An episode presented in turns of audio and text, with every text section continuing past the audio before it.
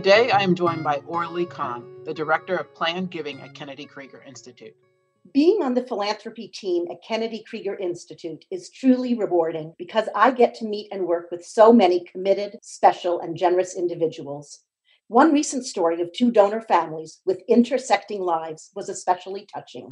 I have been blessed to work with Jenny and her incredibly supportive family for many years. Jenny is now 47 years old and was born with Down syndrome.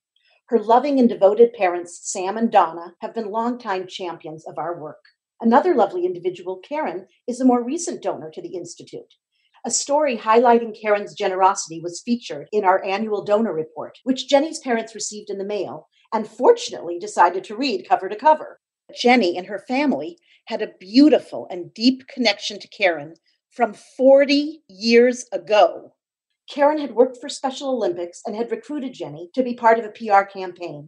So when Jenny was only seven years old, she and Karen worked together to raise funds for that worthy organization. Over time, the two families had somehow lost touch until their mutual passion for Kennedy Krieger served to reconnect them. Jenny and her parents were astonished to rediscover Karen while reading the Gratitude Report article, and they reached out to ask if we could reunite them after all these years. That reunion took place recently at a local park with all necessary social distancing precautions in place and both women were unbelievably excited to see one another again. It was a glorious and happy reunion that literally brought tears to my eyes. People like Jenny, Donna, Sam, and Karen are the inspiration for my ongoing passion.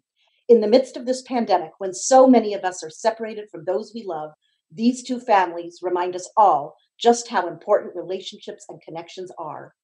Inspiring Moments is produced for WYPR by Kennedy Krieger Institute. I'm Dr. Jacqueline Stone.